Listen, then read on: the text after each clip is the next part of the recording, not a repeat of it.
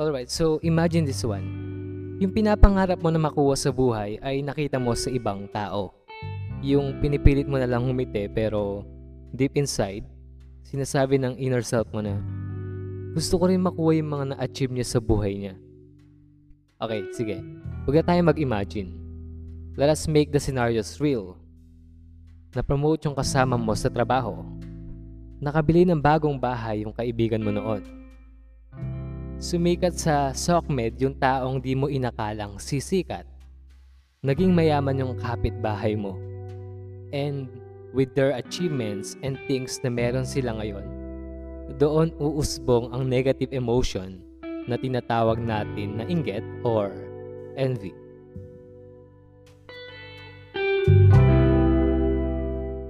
Hi, I'm Jose Emmanuel Heron, and you are listening to this podcast, Don't Stop, Step Up.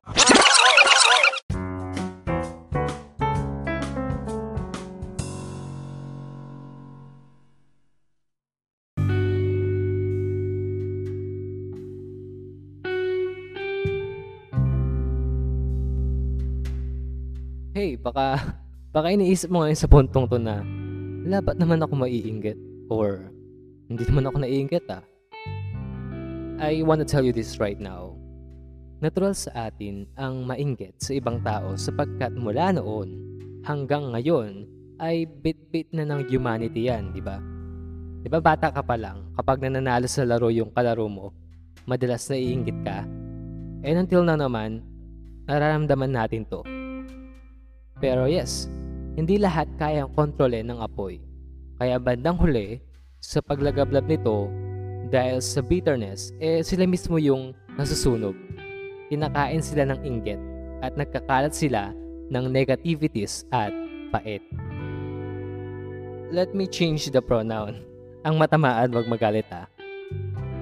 Sinasabi ng taong inggit sa natamo ng iba. Hindi niya naman deserve yan eh. Or tsambahan lang yan. Or sana mag-fail sila sa buhay. Imbes na maging masaya sila dahil nagtatagumpay yung kaibigan nila, eh ito pa yung mga naiisip. Napakaraming reactions kapag nararamdaman yung emotion na ito. Ayon kay Robert L. Leahy, I don't know if tama yung pronunciation ko sa name niya, may tatlong kinds of envy. First type is depressive envy. Dito yung mga taong magmumukmok na lang sa isang tabi or iiyak na lang, then iisipin niya na failure siya or inferior siya. Ito yung mga sad boy or sad girl talaga na talagang mapapasabi na ganito lang naman kasi ako eh or hanggang dito na lang siguro ako. Next type, we have hostile envy. Dito naman, nagiging masaya yung tao kapag yung kinaiinggitan niya eh nag-fail bigla sa buhay. Bagay mo yan. Di mo naman kasi deserve yan. Buti nga sa'yo bumagsak ka sa exam ngayon. Buti nga sa'yo nabaon ka na sa utang ngayon. Sabi na eh, hindi naman tatagal yung business na yan. And this type of envy sucks, di ba? Kasi yung bitterness sa abot hanggang sa sasabihin nila, dinaya niya lang naman yung way niya eh para sa naaabot niya ngayon. Pag ingkit, pikit, kasi pag ingkit, magiging matalas ang mata, maraming makikita, maraming mapupuna. Di ba? Madaling humanap ng mali kapag ganun. Joke. So moving on, the last one we have Venine Envy. Sabi ni Robert, eto neutral lang to. Pero dito yung mga taong inggit may simpleng galawan eh. Pero I think somehow good naman siya. Like, ikaw congratulate mo yung classmate mo dati kasi naging valedictorian siya sa school niya ngayon and then susubaybayan mo mga galaw niya to learn something from him or her.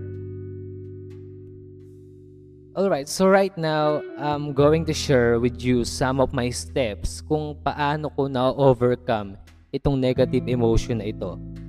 I'm not saying na gagana yung mga steps na to sa'yo, pero mali natin, di ba? So, let's start.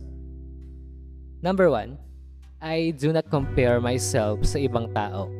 And nagpo-focus lang ako sa path ko.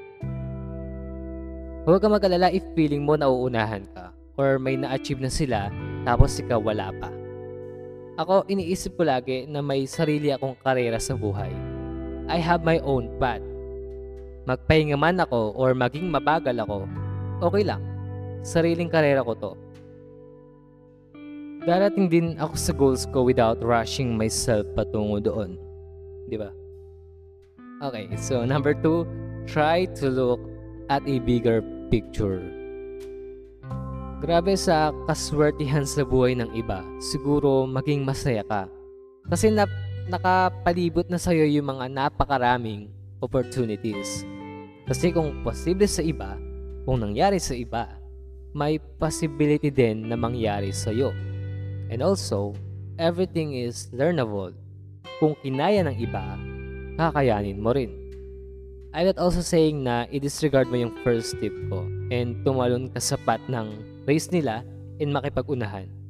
Ang akin lang, nabubuhay ka sa mundong puno ng opportunities. And all you have to do is to take another chance now. Say yes to those opportunities. Number 3. Simulan mong maging masaya sa nakamit ng iba kahit sa una, cringe lang sa'yo or labag sa kalooban mo. I tried this one.